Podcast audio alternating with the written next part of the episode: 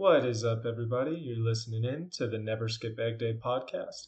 This week's episode, we continue our discussions on fad diets and eating lifestyles and focus on the Mediterranean diet and what that is. I'll also share a recipe that is Mediterranean diet friendly and one of my go to added protein recipes, so stay tuned. What is up, everybody? You're listening in to the Never Skip Egg Day podcast with Brian Castillo. As I mentioned in the intro, we'll be continuing our fad diets and eating lifestyles series. So if this is your first time listening in, welcome in. Uh, so far, we have gone over intermittent fasting. The keto diet was last week's episode, Whole 30, and paleo. Uh, so this is probably the most popular that's recommended by uh, doctors and things of that nature in the last couple of years, and it's called the Mediterranean diet.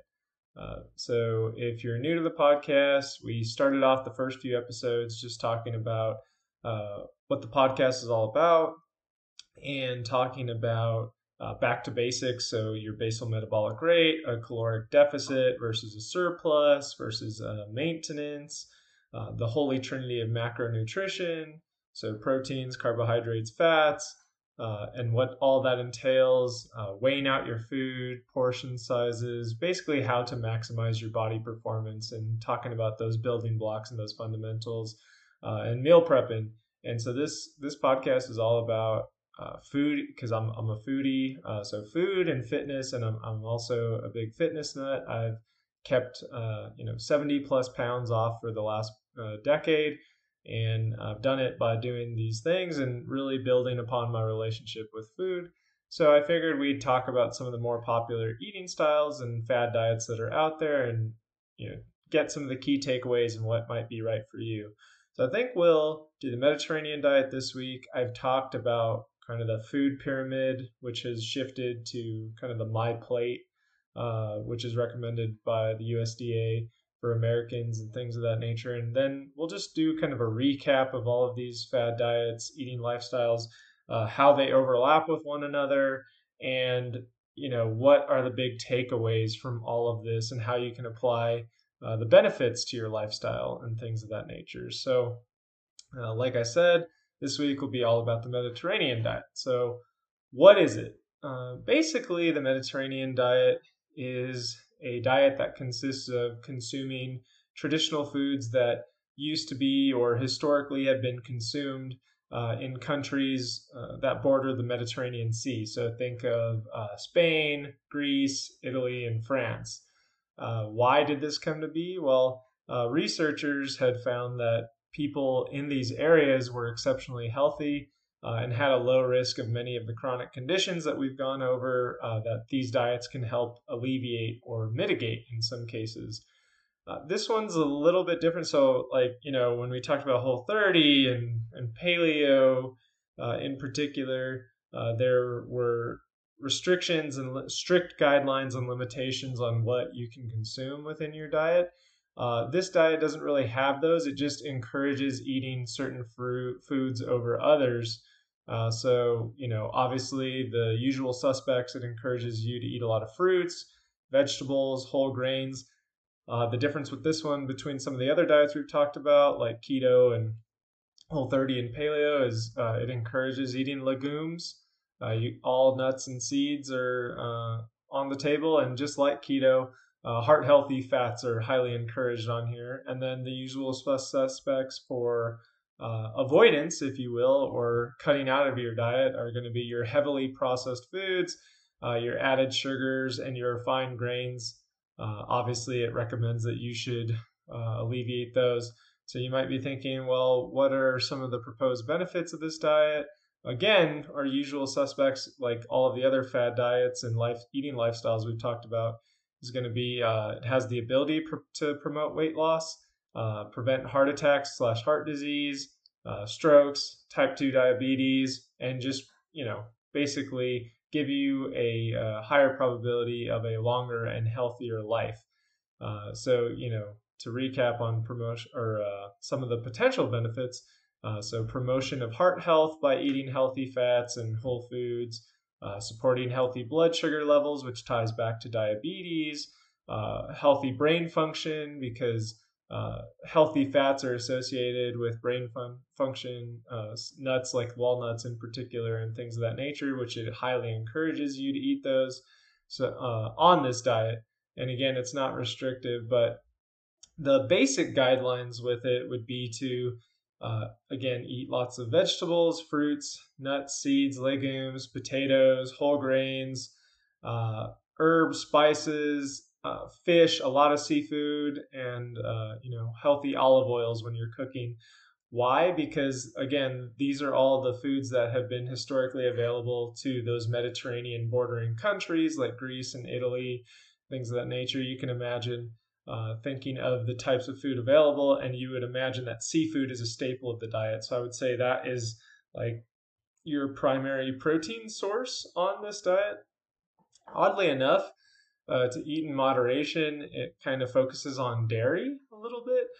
Uh, with in particular, they mentioned yogurt and cheese, uh, and then they also mention, mentioned uh, eggs and poultry to eat in moderation. So I think that has more to do with the availability of those things in those areas. Uh, also, you know, eggs get a bad rap. We've talked about with cholesterol and things like that, but that's been debunked over the years, or I guess it's gone back and forth over the years uh, with the the benefits or the potential risks with cholesterol with that uh, with eggs. And then uh, as a rarity, it says to eat rarely uh, red meat, uh, obviously sugar sweetened beverages like soda, added sugars, processed meats. Uh, refined grains, refined oils, and heavily processed foods. So the same things and same concepts that we've been going over primarily. Just the difference here is the focus on the regionality of it.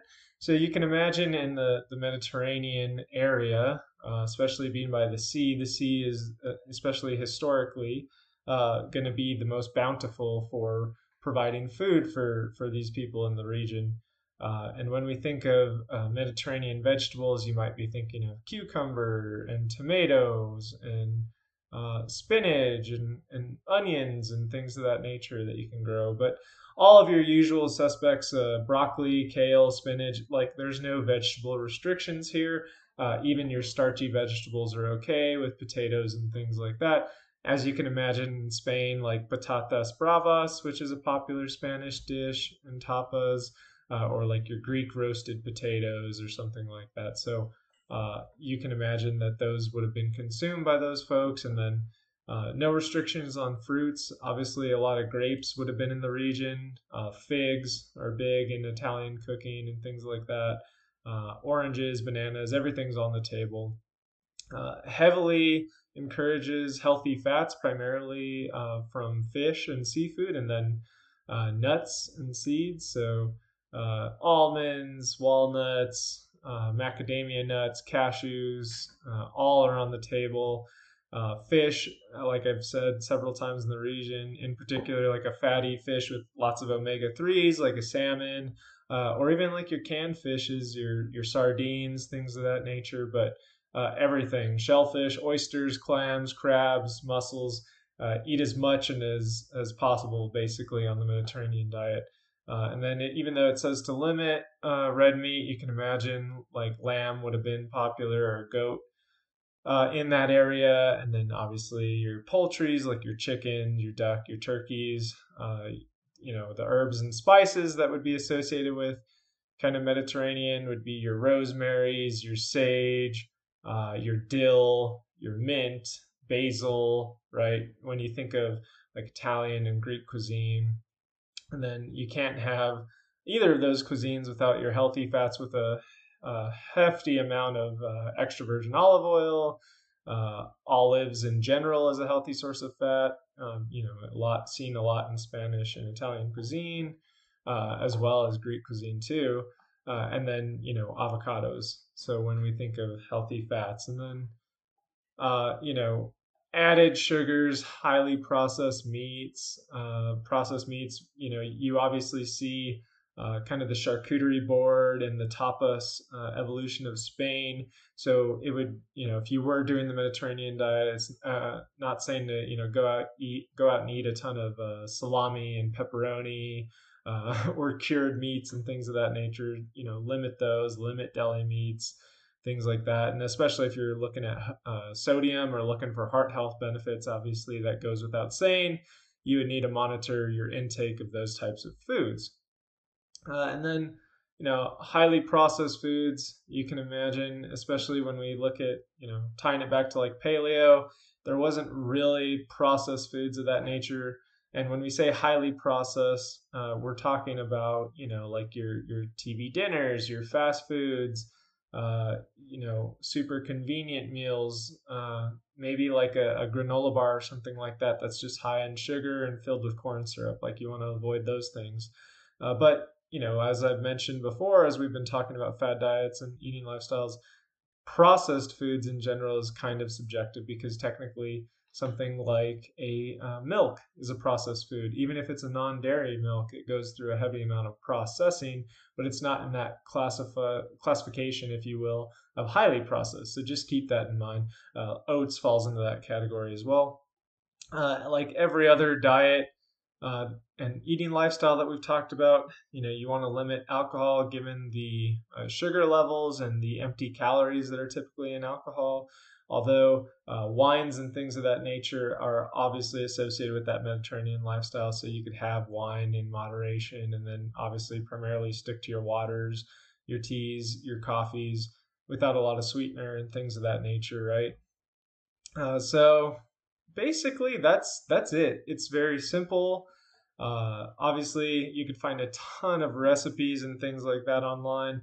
Uh, it, as you can imagine, it'd be easy to meal prep with something like this.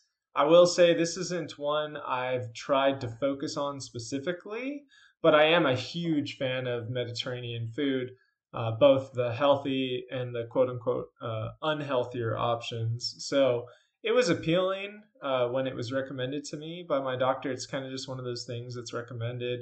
Uh, as you can imagine, it's not that hard to eat uh, kind of this diet and still have a social life and stuff, like how we talked about, it might be difficult to do so on Whole 30 uh, or even paleo with some of the restrictions because you can cater this, you know, basically sticking to whole foods. Again, it's the same concepts, but this one's not as restrictive. It's just, uh, you know, kind of focused on the region and eating foods that would have been available to the region uh, or that are common uh, in the region, if you will.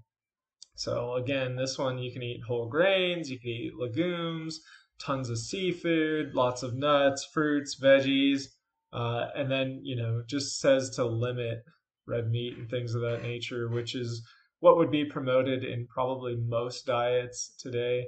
Uh, as you can imagine in the Mediterranean, though, especially being the foodie that I am, even going from various cities in uh, just one of those countries, like Italy or Spain, whether they're on the coastline or more inland, uh, it can be like entering a whole new world.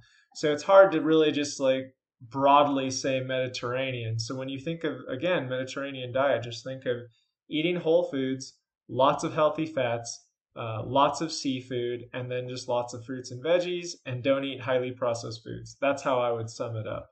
Uh, unfortunately for me growing up in the desert and i'll just use that as an excuse but i, I have given seafood uh, I'll a try several times. Uh, usually when i travel somewhere where you can get fresh seafood i'm you know i talk myself into it like i gotta try it. I am just not a fan of seafood so this diet probably isn't right for me and it probably wouldn't be right for you if you're not a fan of seafood. Now that doesn't mean you couldn't do the Mediterranean diet. You just wouldn't be following it religiously to the T uh, if you did so.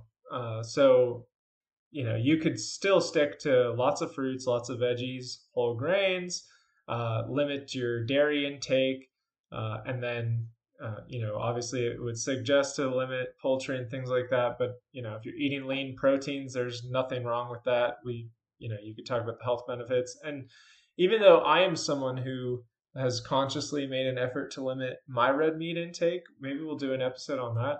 Beef really gets a bad rap, uh, especially with the climate change craziness that's been going on uh, over the last several years, especially the last year where it's being pushed.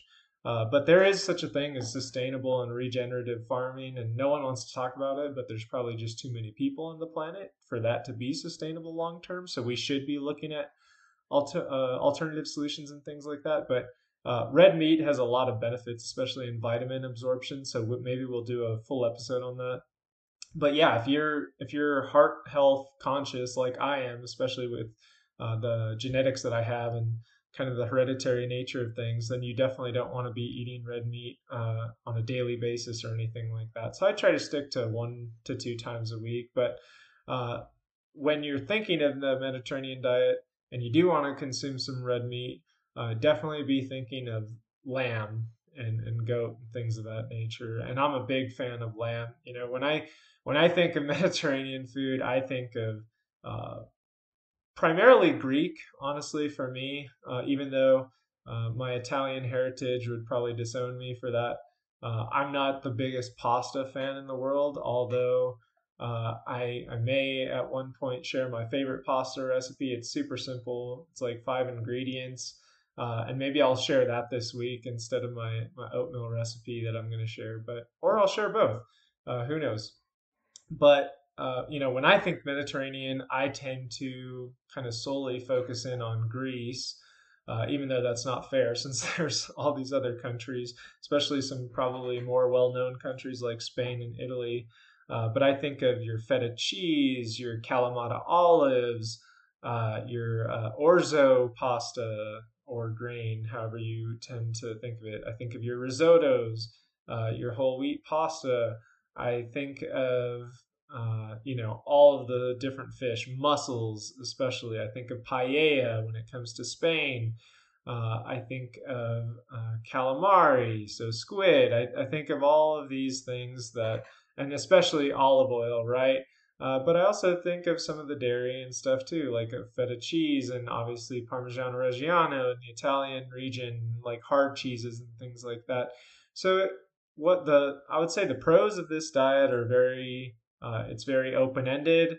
You can it's very customizable, so you can easily fit it within your lifestyle and cater it to your taste buds. So I think that is beneficial. And then you know the concept of just sticking to whole foods along with the other basic principles we've talked about with basal metabolic rate and determining the amount of calorie intake and the percentage breakdown of your macronutrition that you need to maximize your performance of your body can easily be done with the Mediterranean diet. And I do like the flexibility that this one provides. So I think if I had to do it like full term, I mean, I would argue that I kind of do eat a Mediterranean diet. I've mentioned in like my kitchen essentials for meal prepping.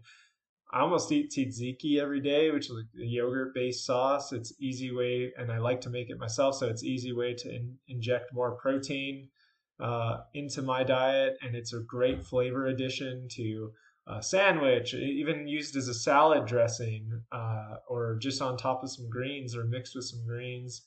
Uh, it's just very versatile. You can put it on a sandwich, you can put it on a burger, you can do anything like that. So I'm a big fan of Mediterranean cuisine. Typically, though, my Mediterranean cuisine, I'm, I'm eating a lot of, uh, you know, rice, uh, feta cheese, olives uh, I I love gyros for those of you that don't know what that is, and like pita bread, which definitely pita bread, unless it's like a whole wheat or whole grain one, would definitely be more of a processed uh, bread, if you will, uh, with simple sugars and things like that. So you wouldn't want to uh, have too too much of that, but uh, yeah, gyros is like one of my go-to cheat meals. I, I love the lamb and beef combination. For those of you that don't know what it is, it's basically uh, roasted on a spit, uh, and it's a mixture of ground lamb and ground beef, or just one or the other typically, and has a lot of fat in it. And then it's sliced very thinly, so it's crispy and moist and juicy. And then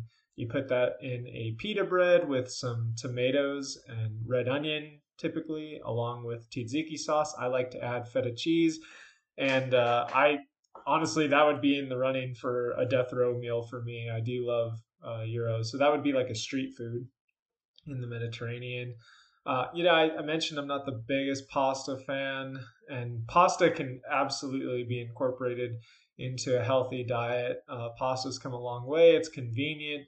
It's relatively cheaper. You could do a lot of things with it. You could add a lot of vegetables to your pasta. So that would be a plus with this. And when from a meal prep perspective, pasta, just like rice uh, or potatoes, even are really easy to prep for the week, and they reheat very well. Whether you're uh, reheating it in a skillet or something like that with some water, or you're kind of just steaming it back up, or if you just pop it in the microwave and you don't have time. So again, I think that's one of the coolest things about the Mediterranean diet is the convenience of it and the uh, adjustability to your lifestyle and your program. So uh, the the benefits of it, uh, I can definitely see if you're eating whole foods and things like that, and if you like that regionality uh, cuisine. I highly recommend you go out and try it. There's a ton of resources available. I don't personally own a book on this one, but there's so much uh, out there on the internet about the Mediterranean diet as a whole. So I would highly encourage you to go check that out. If uh, and this would be a good balance. You know, we talked about keto last week, where it's pretty much solely focused on uh, maximizing your fat intake. When we talk about the holy trinity of macros and having that be your highest percentage, while limiting carbs and protein. Well, you don't have to do that here. So you can, you know, find that perfect balance of your macros based on your goals, uh, and then just stick to these types of food groups. And uh, you don't need, you know, specialty grocery stores to eat this way either. So that's what's really nice and convenient about it. So uh, go out and try it if it seems right for you and some of those benefits, uh, you know, heart health, uh, if you're pre-diabetic, uh, weight management, things of that nature. If you apply all those same principles along with sticking to the guidance of the Mediterranean diet, I'm sure you will find success in your life for whatever your performance or health goals uh, are that you're looking to achieve. So, yeah, go out and give this one a try, and then we'll wrap up our series on uh, fad diets and eating lifestyles next week. And we'll talk about uh, kind of the, the My Plate rule, which is an evolution of the USDA food pyramid, and the 80 20 lifestyle rule. And then we'll do a summary of all of those uh, fad diets and eating lifestyles for anyone who may not have wanted to listen to a specific episode. Uh, and if you do want to hear about those specific diets, go uh, onto Spotify, wherever uh, you're listening to our podcast, and uh, check them out. So, you know, I mentioned, uh, and for those of you that are new, I like to share a recipe or talk about some sort of foodie trend or cooking style uh, you know, we've talked about grilling, we've done uh, meal prepping, uh, we've talked about utilizing leftovers, uh, but you know, I wanted to tie it to this eating lifestyle and kind of real time. I, I figured, hey, I, you know, I'm Italian. My mother's maiden name is Domenicali. Maybe I'll share a pasta recipe to the IG page this week, or maybe I'll share my oatmeal one, or both. But lately, I've been really into uh, eating oats, and oats for the most part, and even on keto, if that happens to be, uh, if it fits within your uh, your bank allotment of uh, grams of carbohydrates that you could eat in the day, oats are a very powerful, uh, useful uh, food and nutrient to incorporate into your diet. Again, uh, like the Mediterranean diet, very customizable with oats. So you know you could make prepare them with water you could prepare them on the stove. You could do slow cooker oats. You could do baked oats. Uh, you can do an overnight oatmeal jar like the recipe I shared in the second week, uh, in the second episode of the podcast. You could uh, do cook them in the microwave. You can mix it with any uh, milk that you so choose, uh, dairy or non-dairy milks, and uh, it's convenient. You can take it with you on the go. so oats are very versatile and you could bake with them too. They're in a lot of recipes, whether that's cobblers, uh, cookies, uh, things of that nature. Uh, or um, back in my days uh, at General Mills, you could make uh, oat bars, right? So crunchy oat bars, uh, or in granola or something like that too, or trail mix. But one of the things I've been doing a lot lately, again, the benefits of oats, high in fiber. They typically have protein, they're great for digestion, uh, and they tend to keep you full, which is one of the big benefits of them. And it's a really nice complex carbohydrate, uh, especially for those of you that might be bodybuilders or things like that. You'll obviously see oats heavily incorporated into their diets and things of that nature. Uh, but one of the things I like to I've liked to uh, do lately is do a half cup of oats. I actually like this uh, maple uh, it's a maple oat mix. It's like a maple protein oat mix blend that has like some almonds and some flax seeds and some chia seeds, so some added uh, omega 3s and some added health benefits there. uh, and it's very low in sugar. I like to get it at Costco. I'll, I'll look up the exact brand and I'll share that on the IG page when I post the recipe. But basically, a half cup of that is roughly 230 calories, uh, like 33 grams of carbs, uh, and 11 grams of protein, which is awesome. So it has the added protein in the oats. And then I like to mix that, uh, the milk of choice I've been using uh, is uh, Fairlife actually sells nutrition shakes and it is super macro friendly. So uh, it's highly filtered milk essentially with some flavoring. So it's salted caramel and there's 30 grams of protein in it and there is only four grams of carbs, uh, very low in sugar. Very awesome, super easy way to get some protein in with a low calorie snack. So you can have those just by themselves But I like to, you know, uh, basically maximize my caloric intake and my macros by using, uh, so they come in 11 ounce shakes. So I use four ounces of that with a half cup of oats. And then I add a scoop of uh, whatever whey protein powder that I have that would be good with that. So like if uh, if I had if I only had chocolate protein powder on hand, I would get the chocolate Fairlife nutrition shake, and then it would be like chocolate oats. Uh, but lately I've had, and we'll do an episode on protein powders, the different types, and some of my favorites too, and maybe a comparison episode with some of those favorites. But uh, the one I've been really into late, lately is an ISO or a, a, whey protein isolate, if you will. So it's Dymatize ISO 100 series, and it's the fruity pebble flavored, and that's only 110 calories and 25 grams of protein. So when we talk about adding that along with the oats and then drinking the Fairlife shake, you're looking at uh, a sub 500 calorie um, meal where you're getting over 60 grams of protein, uh, roughly you know 40 grams of carbohydrates. I'll do the exact macronutrient breakdown, but it keeps you really full. Uh, I do intermittent fasting, so that's typically like an afternoon snack for me or like a side dish with my first meal. Uh, but it's super versatile. Uh, so that's what I like to do lately. It's super simple, right? Uh, and if you didn't have Fairlife, you know, you could use whatever milk of your choice. You'll still get some added benefits of protein, but I like to add that scoop of protein, and it's nothing new. You'll see recipes for proatmeal all the time. Uh, but you can. What I like about the uh, this particular oat mix at Costco is you could eat it cold, uh, or you can eat it hot so typically, when you cook oatmeal, you have to steep the oats to break them down and soften them up. Uh, these actually taste really good to where you're not like eating horse feed. like if you've ever undercooked your oats, you know what I'm talking about. Or if you prefer steel cut oats and you don't cook them long enough, same thing. Uh, but what I really like about these, you can just mix everything up and they're ready to go. So it's super simple on the go, and this would be very much so Mediterranean diet friendly and it's a good example of how it would still hit the the key guidelines of Mediterranean, but you would never associate that kind of meal with Mediterranean. But you could add some regional fruits of there, or some uh, more nuts on top of it. Maybe some sliced almonds, which I've done before. Uh, if you want more carbohydrates or more calories to feel full, you could add, you know, like a half a banana with some sliced almonds, uh, and there you'd be good to go. And you don't need to add uh, even though you could, you could add like some honey or something like that for some extra sweetness. You really don't have to, given, and that's why I like to use the Fairlife and the protein powder because that provides a lot of that for you uh, when you have flavored proteins. So I'll post that recipe. Definitely try it out. It'll keep you full. For those of you that don't intermittent fast, it's a great breakfast. You could do that, uh, everything I just said, and use it uh, the same philosophy with the overnight oat jar.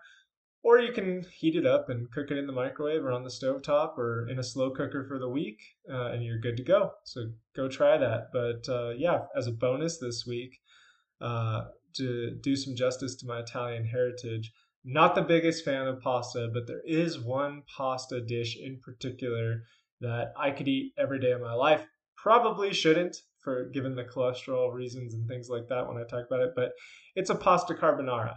And pasta carbonara is a super simple dish, uh, like a cacio pepe too. That's another super simple uh, pasta dish. Uh, pasta carbonara is typically served with a spaghetti noodle. I prefer linguine. I'm not a big spaghetti noodle fan, so I use linguine.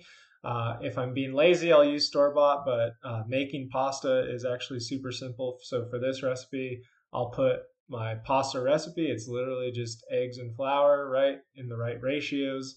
Uh, and then, uh, you know, but don't be afraid to use store bought too. Uh, but I prefer linguine. If you wanted to be real traditional, you could do the spaghetti noodle. But basically, it's just uh, pasta. So your favorite type of pasta. Uh, it would call for uh, porchetta, porchetta, uh, which is really just Italian thick cut bacon. So I just typically use thick cut bacon when I can't find uh, that, uh, you know. Um, so use I just use bacon. That's what this recipe is going to call for: thick cut bacon. So basically, thick cut bacon, uh, pasta, your and then your sauce for this is actually made with your pasta water, uh, eggs, and then a combination of Parmigiano Reggiano and uh, Pecorino Romano cheese, and that's it. So uh, the hardest part about this is you basically typically you render your bacon to where it's just about to crisp up. You want it to have a little bite to it, so a little chewiness. That's why you go with the thick cut bacon. Uh, and then you, while you're doing that, you cook your pasta. If you're doing fresh pasta, you drop that at the last minute because it takes only two to three minutes to cook. If you have the proper salted boiled water, uh, which we could talk about why salting your pasta water is important, not just to boil quicker, but for flavor as well and the interaction with the starches of the pasta. Well, we could talk about that, why that's super important at some point. But uh, basically, you cook your pasta, you reserve some pasta water, and then in a bowl or a mi- uh, mixer, whatever, you whisk your uh, eggs uh, and egg yolks and your uh, cheeses, your grated cheeses, because you want them to melt together. And then you add the pasta into the pan with the bacon uh, on a very low heat or no heat, depending on uh, you know how hot your pan still is. And then you add the egg mixture and you add some, quickly add some of the pasta water. So you want to temper your eggs, or you're going to have scrambled egg pasta, and that's the trickiest part to this. Uh, so you just want to keep continuously stirring while you're doing that so that you don't have scrambled eggs pasta. Although I have screwed it up before and it doesn't taste bad, it's still pretty darn good. Uh, and so the, the pasta water that has all that rich starch in there will help temper the eggs as well, bring them up to temperature without cooking them. And it creates this really rich, smooth, and creamy sauce. Uh, and the saltiness of the bacon and uh, the porchetta and the rich uh, cheese and uh, that distinct flavor and the saltiness of the cheese with the pasta is just immaculate. And it's super simple five, six ingredients tops, right? So you know exactly what you're putting into your body, and it's it's one of my favorite dishes out there. So I encourage you to go try that. A lot of like your uh, chain, like Italian restaurants, like your Olive Gardens and things like that, they don't really make a true carbonara. They even like have it tomato sauce sometimes I've seen. So don't fall for that crap. Uh, so go out and make your own, and uh, those are the two recipes for you guys to try this week. I'll post them both uh, to the Instagram page. Uh, look forward to chatting next week. Remember, stay hungry and never skip egg day.